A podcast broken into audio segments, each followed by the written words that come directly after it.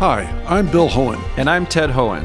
Over the past 50 years, our family has brought many world class dealerships to Carlsbad, including Mercedes Benz, Porsche, Audi, Honda, Acura, Jaguar, and Land Rover. That's right. This year we're celebrating 50 years in Carlsbad. So, on behalf of the entire Hoehn family, we want to thank San Diego. Throughout the years, we've taken tremendous pride in meeting and even exceeding our customers' automotive needs. We value the relationships with our clients and look forward to serving you for years to come. We invite you to visit one of the Hoehn Carlsbad dealerships or hoehnmotors.com.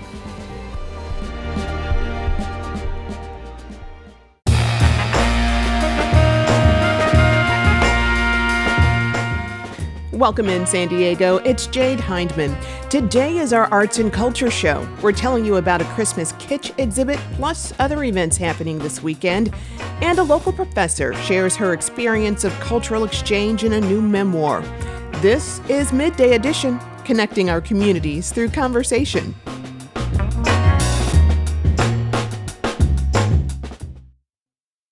KPBS On Demand is supported by the National Conflict Resolution Center. Topics like political polarization and hybrid work policies can create workplace conflict. NCRC can help workplace leaders navigate divisive issues with the Culture, Communication, and Conflict Certificate. More at ncrconline.com.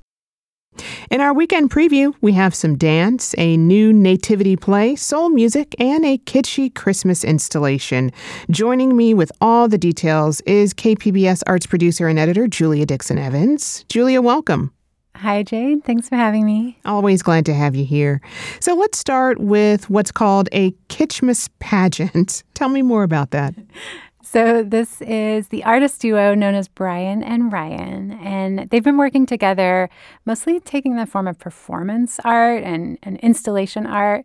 They've been working together for a long time, like decades. And it's two artists, Brian Black and Ryan Bulis.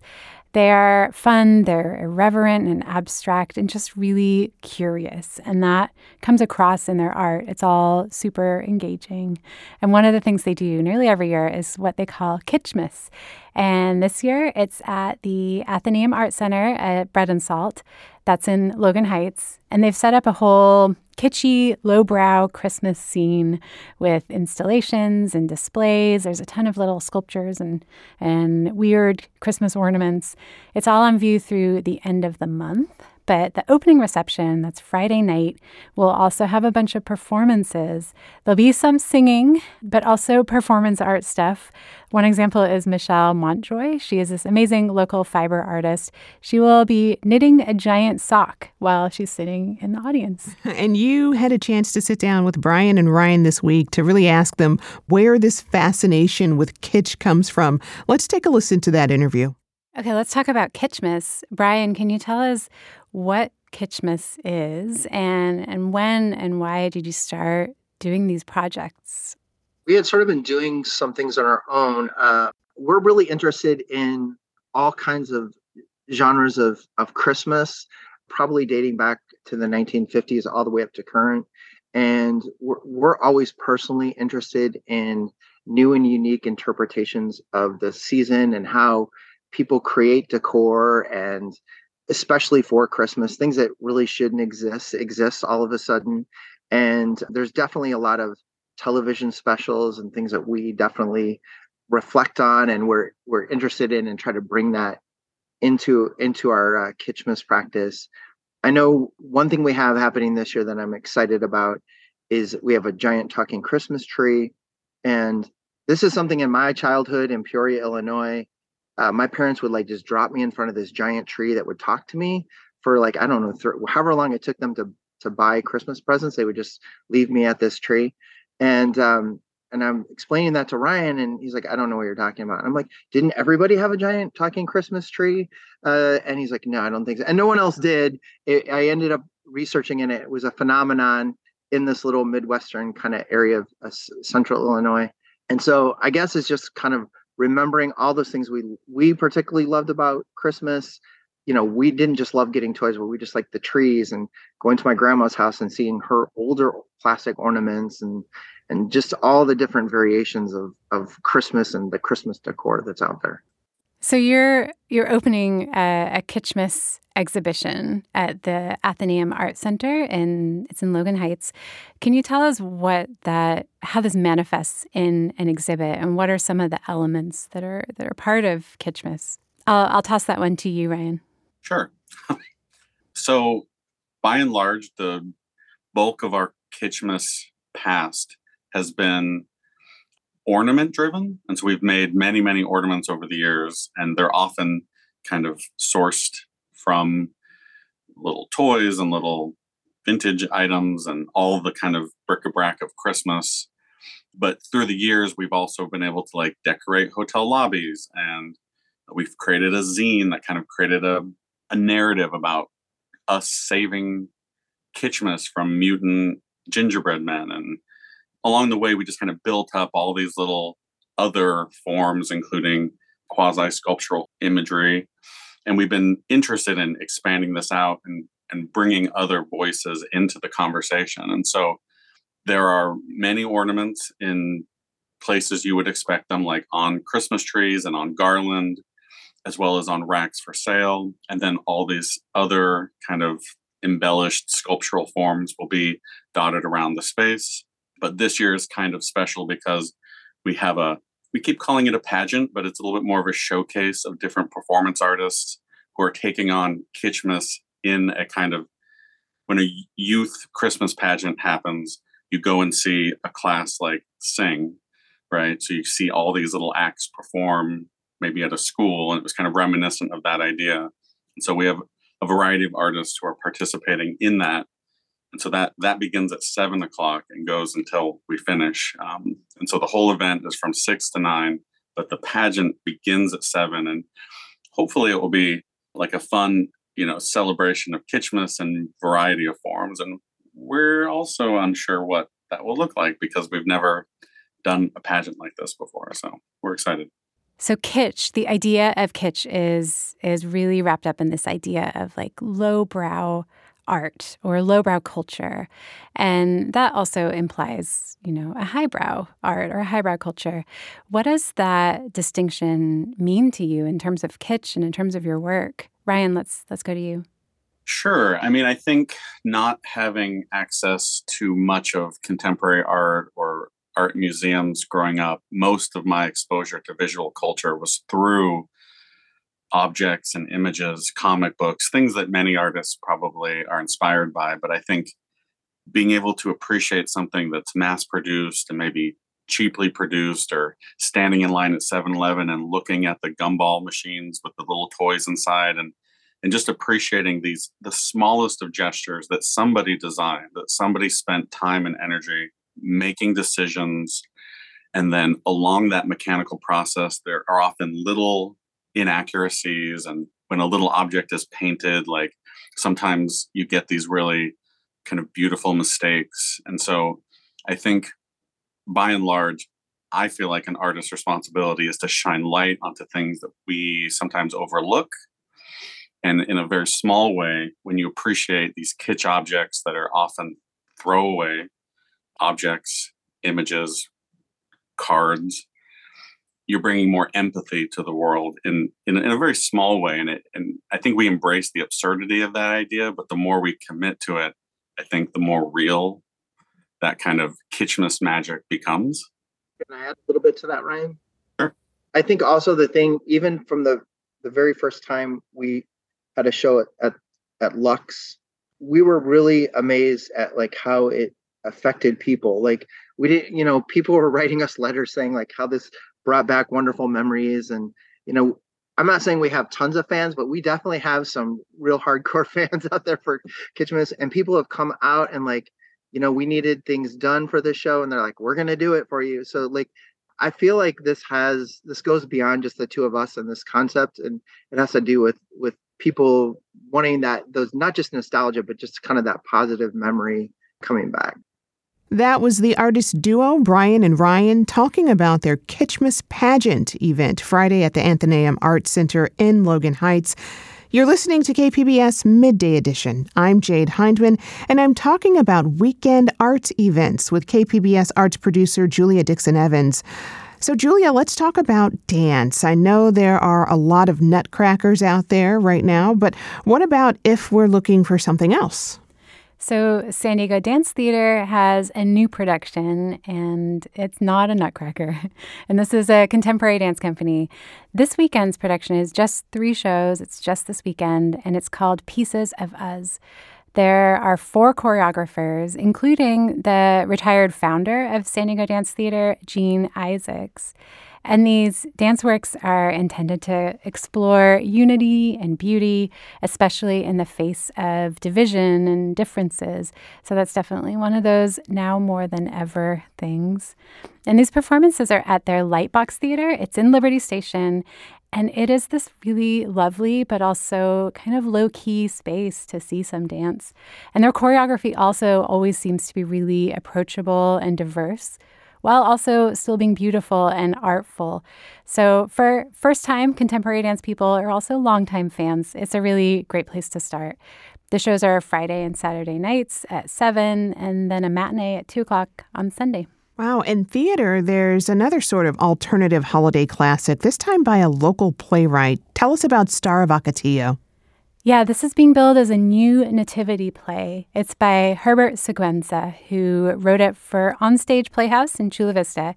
And it starts with a wealthy couple and all of their wealthy friends who've built this, this lavish home, this lavish lifestyle in the desert near the border. And we also have a young, undocumented girl who is hiding out in the desert nearby. And the play kind of follows what happens when those worlds collide. And a cool thing about this production is that Onstage Playhouse has a donation based ticketing system. It's part of their push to broaden their audience beyond the traditional theater goer. So they're trying to remove whatever barriers are keeping people from coming to see plays. So donations start at $15 a ticket online. And it opens on Friday and runs through the 23rd of the month. And from theater to music now, there's a soul, rock, and R&B show at the Casbah tonight. Who's playing? Okay, so first, the opening act is We the Commas, and they're a local group that's kind of equal parts R&B and, and surf culture. And this is their latest single. It's called Sun Kissed Afro.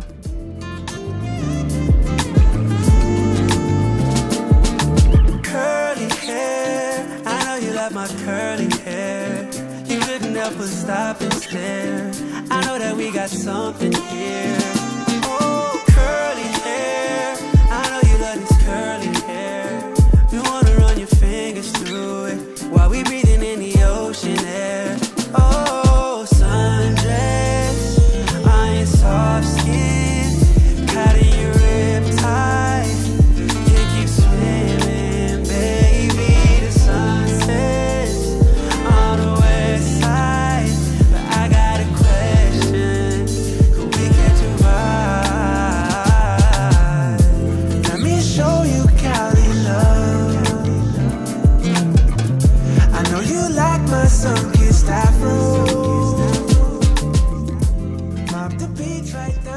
And we, the Commas, have put out a handful of singles already this year, so I'm hopeful that means an album is on the horizon.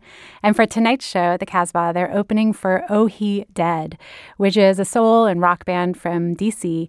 They're known for their incredible live shows, so I think this is going to be great, especially in the Casbah space. I'll leave you with their recent single. It's called Lightning Drunk.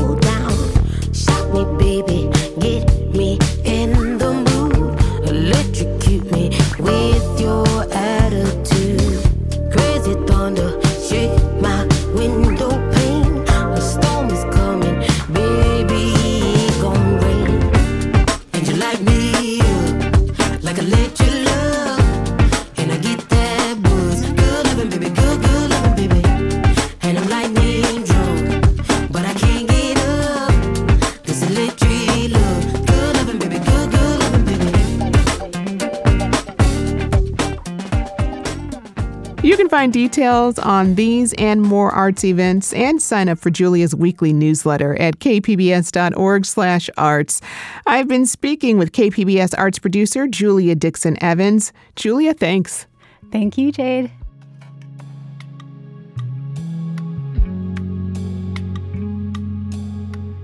Coming up, a local professor shares her story of cultural exchange in a new memoir. Saying inshallah with chutzpah is this idea of understanding or looking into saying an Arabic word from a Jewish perspective, from a Jewish voice. You're listening to KPBS Midday Edition.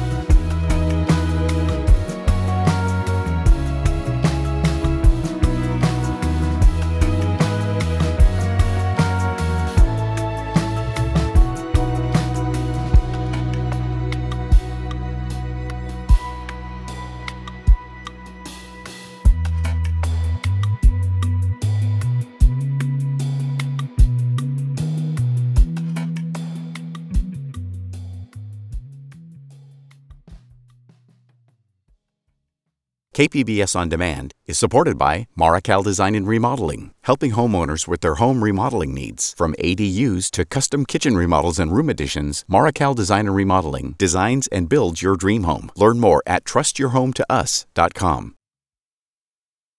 You're listening to KPBS Midday Edition. I'm Jade Hindman. A San Diego professor is out with her debut memoir. The book, Saying Inshallah with Chutzpah, follows one unlikely scenario a Jewish woman working for a Muslim government. After setting a wedding date to her then fiance, Jessica Keith accepts an offer to work for the Consulate of Kuwait in Los Angeles.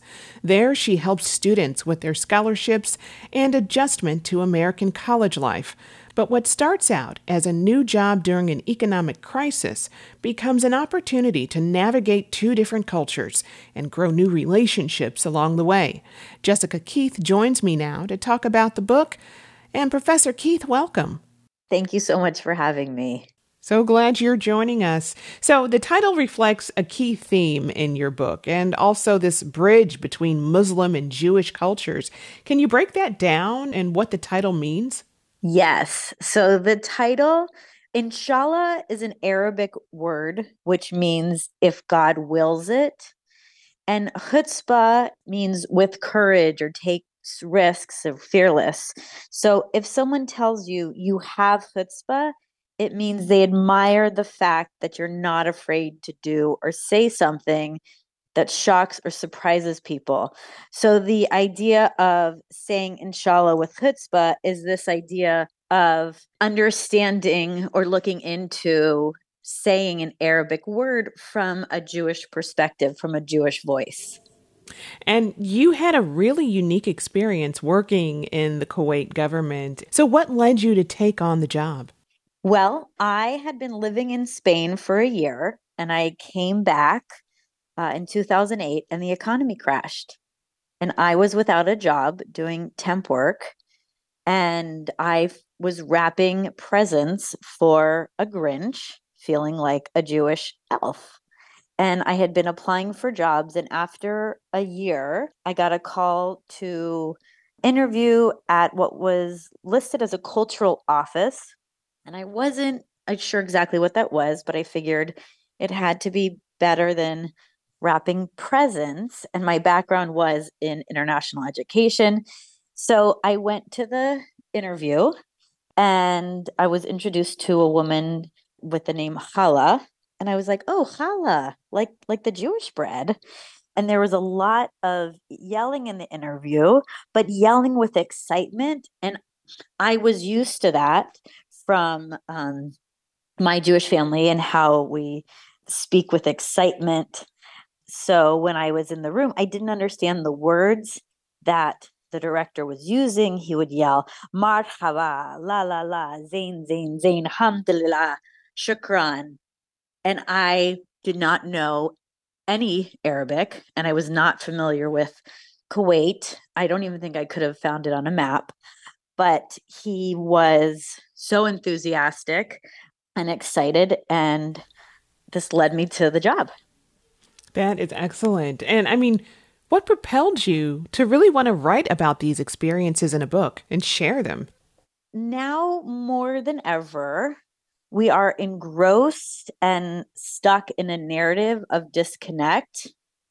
And this is a narrative we don't hear, we don't hear enough, but we really don't hear this beautiful and funny journey of a Jewish woman and mainly having developing this lovely relationship with her boss, who is the cultural attache for Kuwait. And I want there to be stories that people can carry that show another side.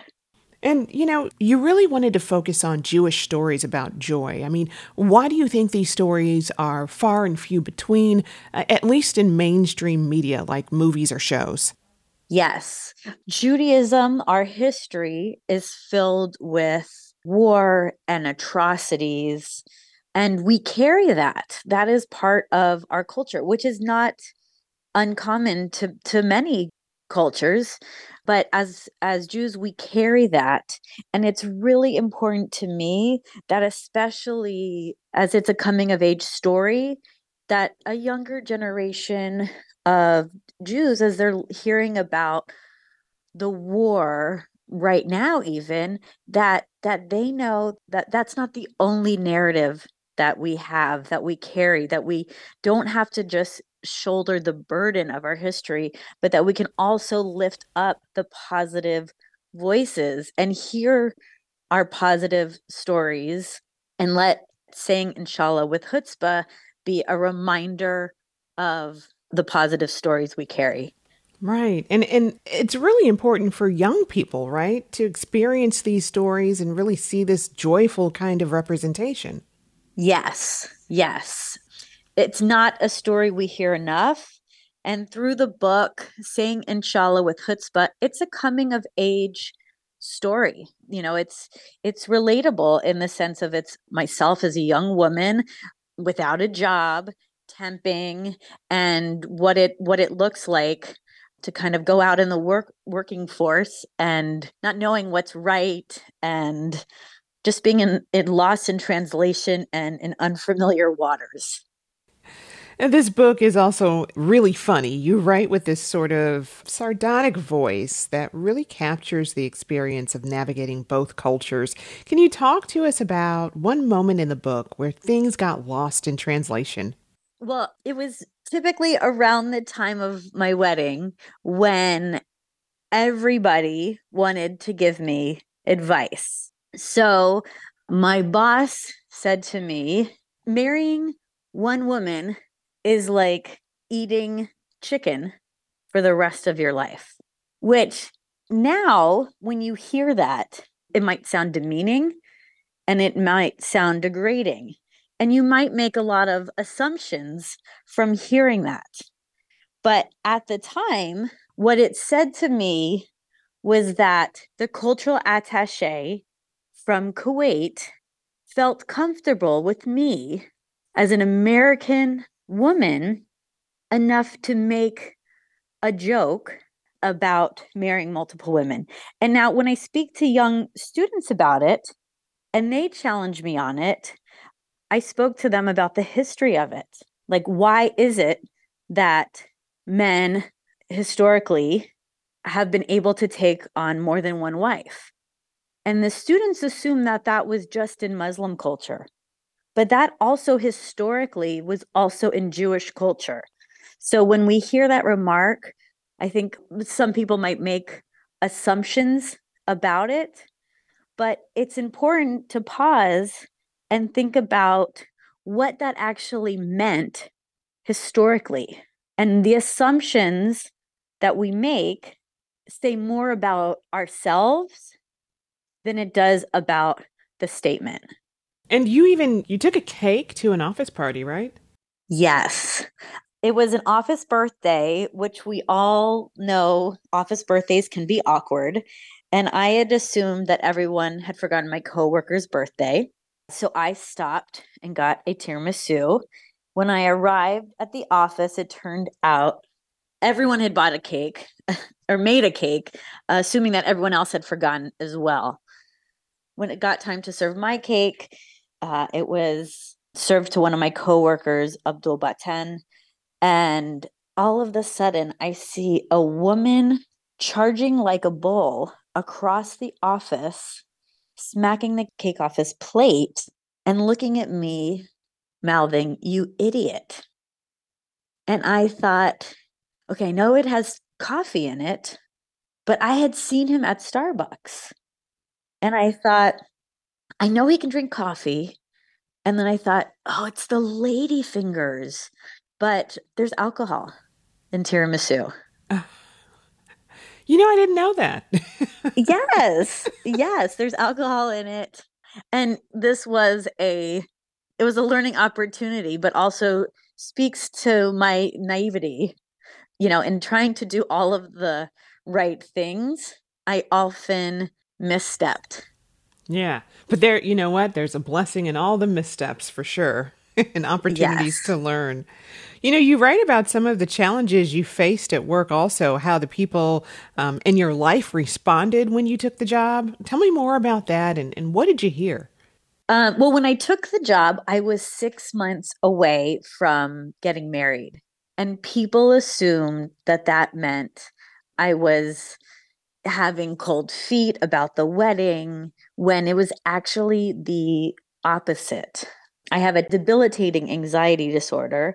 And I was afraid that if I didn't move away and see that I could survive on my own, that I had this fear that if Tyrone died, I wouldn't be able to survive. How did you overcome that? Well, I did not overcome that, and this is this is uh, when I go to speak about the book. It does delve into what it looks like to have an anxiety disorder, mm-hmm. and a lot of people say, "Oh, that must mean you don't have it anymore," right? I mean, you wrote this book, you teach, you speak to large audiences about the book, so you don't have it anymore, right? Mm-hmm. And part of what I try to show in the book is what it looks like to have an anxiety disorder. And in speaking with people now about it, I try to explain the duality that exists. That you can have a debilitating anxiety disorder and still present to hundreds of people on the book. I could work for this government and do what I considered, you know, outstanding work. But every day and every time I took the elevator to ride to the 18th floor of the Century City Twin Tower, I believed I was going to die. So it's it's definitely something that you live with, learn to live with and cope with. I mean, how did you really represent mental health in your book? I was very honest with what it what it looks like. So a lot of passages in the book are my internal voice. So outwardly, you'll see me. I'm in maybe in a suit or nice pants and a nice jacket with makeup on. But inside, the thoughts in my head take over, repeating, You're going to die, and there's nothing you can do about it. And as my logic self, I know, like right now, when I'm not in a state of panic, I can say to you, I know I'm not going to die. I know that riding the elevator, it's not going to kill me. But the second I step into the elevator, that logical self is not part of my body. It leaves my body and the panic takes over. Wow. And it was a long journey to write this book and, and getting it published. 10 years, right? Yes. It took me 10 years. I have three young children. I have a full time job. There was a pandemic. There was no in person school for an entire year. And, you know, in between all of the things, it was a project of passion that I just kept with. Yeah. And you also teach cross cultural communication at SDSU. Do the experiences you write about in this book inform your work today at all? It does. It's what it does also is it helps students understand that I have I have when I speak with international students studying in the US, I try to describe being in a similar situation, understanding what it feels like to be a fish out of water. I want them to understand that I'm not just speaking to that or lecturing on it, but I have been vulnerable enough to share the insides, the intimate details of what that looked like for me. And so, why is it so important to have this cross cultural understanding, especially during this time?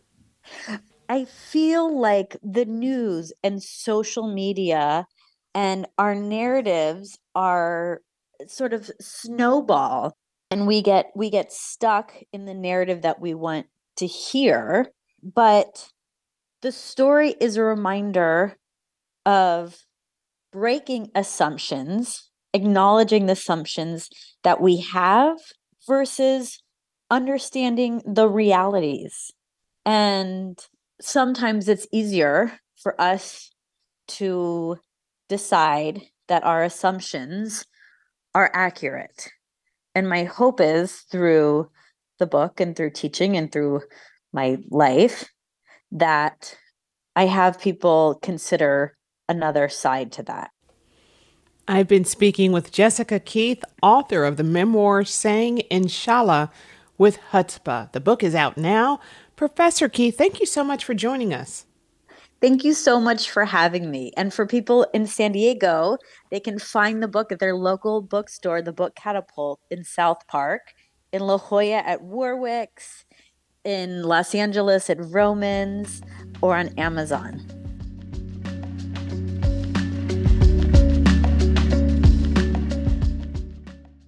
KPBS On Demand is supported by the Museum of Contemporary Art San Diego, offering visitors to the La Jolla campus special exhibitions, collection galleries, coastal vistas, seaside dining, and more. MCASD.org.